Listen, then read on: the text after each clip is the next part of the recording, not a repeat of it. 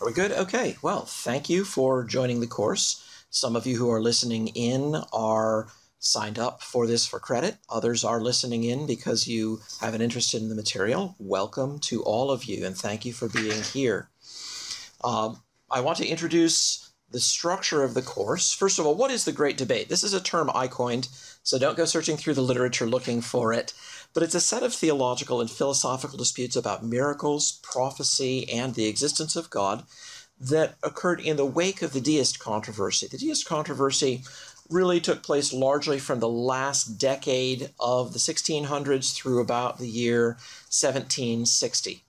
David Hume's uh, essay of miracles was a major contribution to the deist controversy, and that was published in his Philosophical Essays in 1748, later renamed The Enquiry Concerning Human Understanding. That may be the title by which you're more familiar with it. So we're going to pick up where the class from last summer left off at the end of the deist controversy and trace the ongoing debates through the succeeding century and a half. So, although I've said this is about the 19th century, we will need to pick up the thread a little bit earlier than that in order to understand how this played out. Unlike the deist controversy, this debate spreads out across a wider surface area. It is not an English phenomenon exclusively. We find it throughout Europe, particularly in France and Germany, but also in Holland, and we find it occurring in America as well. For our purposes, I've chosen to organize the course into seven broad controversies.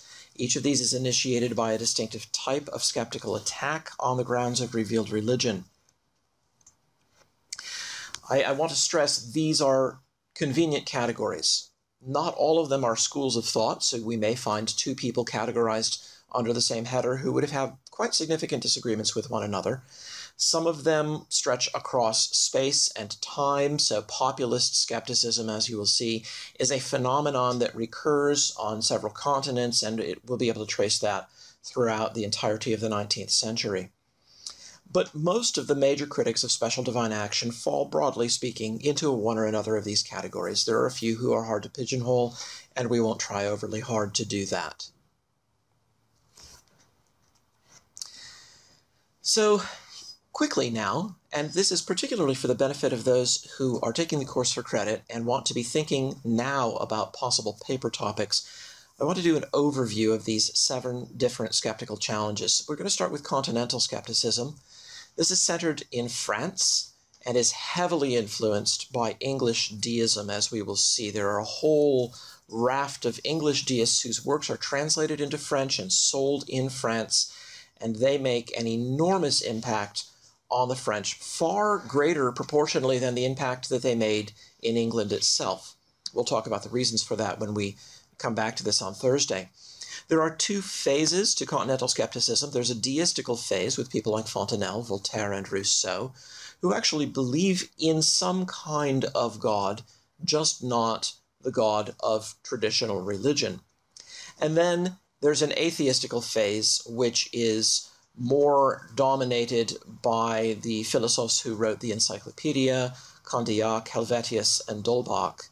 And they are avowedly atheistical not merely deistical. And in fact, English deists were rather surprised by the strength of out and out atheism in France. Their work laid the foundation for the French Revolution, although Rousseau's work was also considered to be by some the Bible of the French Revolution. And for a brief period in France, the practice of the Christian religion itself was formally abolished. Uh, that was a cautionary tale. We had two revolutions going on there at the end of the 18th century the American and the French, and they were worlds apart.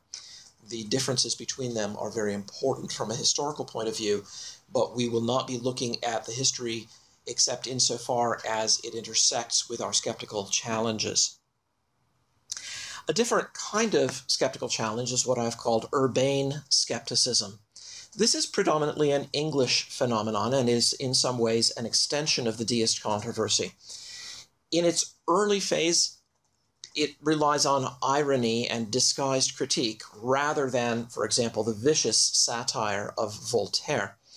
Uh, Dodwell and Hume during the deist controversy exhibited this, but it's most fully exhibited in Edward Gibbon's uh, Decline and Fall of the Roman Empire, where in chapter 15 in particular, he attempts to explain the rise of Christianity without any appeal to special divine action, without any appeal to the resurrection or miracles.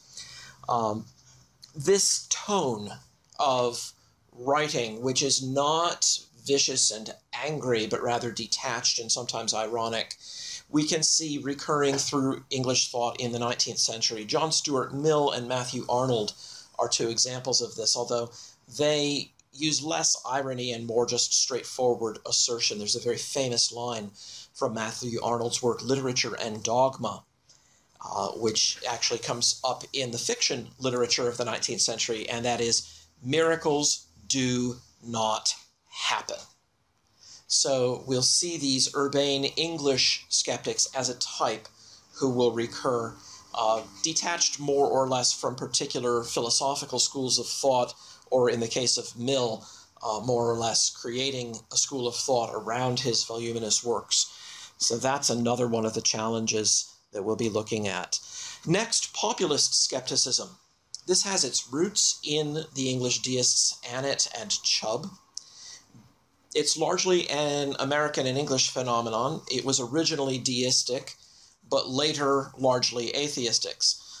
It's characterized by a certain coarseness of tone, little or no formal scholarship, sometimes even pseudo scholarship, as we will see. And it's directed at the working classes initially, where it was enormously popular. But a curious phenomenon on at least the American side of this is that it was very popular among university students. And so that we'll see when we come to look at Yale around the year 1800, when Timothy Dwight became president of Yale, it was so popular on undergraduate campuses that students took the names of prominent populist skeptics like Paine for themselves and went around addressing themselves in this way, uh, much to the chagrin of some of the more orthodox people attending Yale at that time.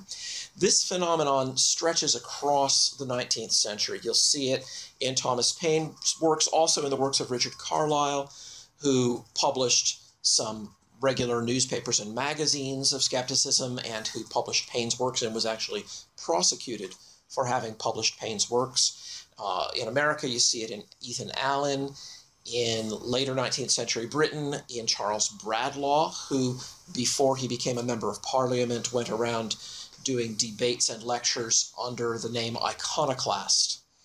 And of course, famously on the American side, Robert Ingersoll, who was a barrister and wrote a great deal of populist skepticism, not heavy works of scholarship, but designed to rouse up people who had not heard these kinds of attacks on revealed religion before.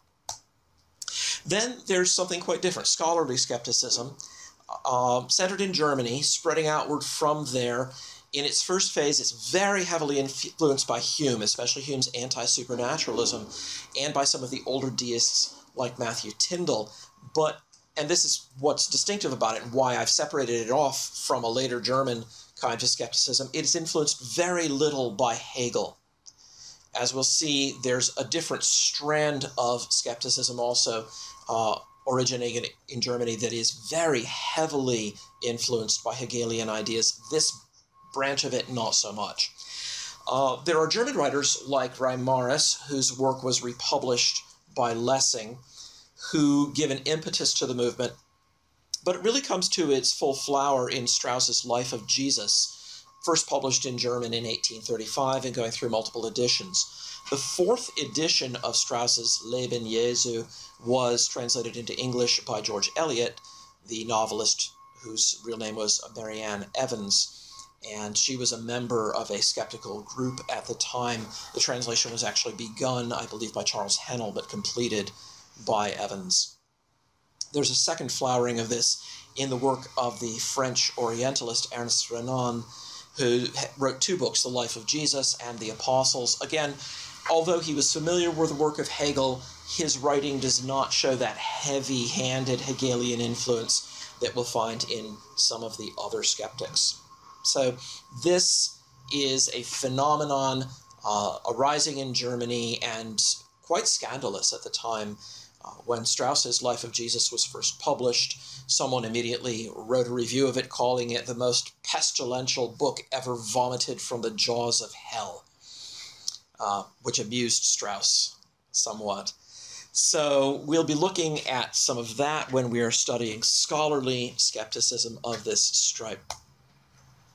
Transcendental skepticism is a different sort of skepticism and something that we need to take a close look at. This is centered in the United States and particularly at Harvard and is associated with the movement sometimes known as New England Transcendentalism. You'll think of people like Emerson and Thoreau and Channing as major uh, types of that. But the American Unitarians were deeply divided.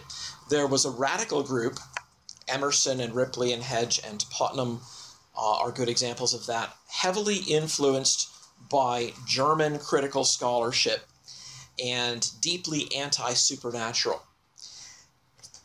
On the other hand, they were opposed by, if I may use the phrase without irony, conservative Unitarians like Andrews Norton and uh, Andrew Preston Peabody and John Gorham Palfrey, who wrote vigorously against them, and they pretty much split the Unitarian movement down the middle.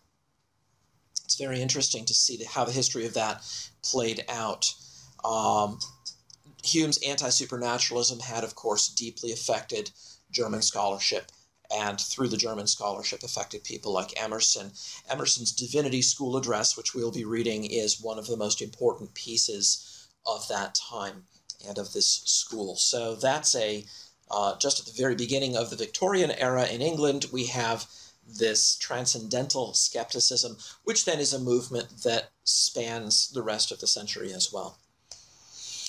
Establishment skepticism, this is a distinctively British phenomenon because that's where the Anglican Church was established by law. This controversy came to a head in the 1860s for two reasons. First, there was the publication of a group of essays by seven British scholars called Essays and Reviews. These were liberal churchmen, and their work was scandalous. Uh, there were attempts made to institute regulations that would prevent people with such views from holding positions at university. Uh, that led to a protracted legal squabble.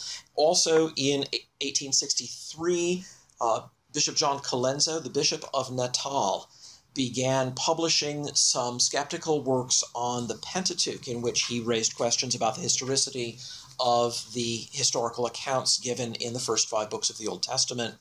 And that also raised controversies, partly religious, partly political, particularly since Colenso was drawing his salary from the state because he was a bishop in the established church. So the controversies about established skepticism form another distinctive branch of the attacks on traditional views of miracles and prophecy as evidences for the Christian religion, and in particular on its historical affidavits.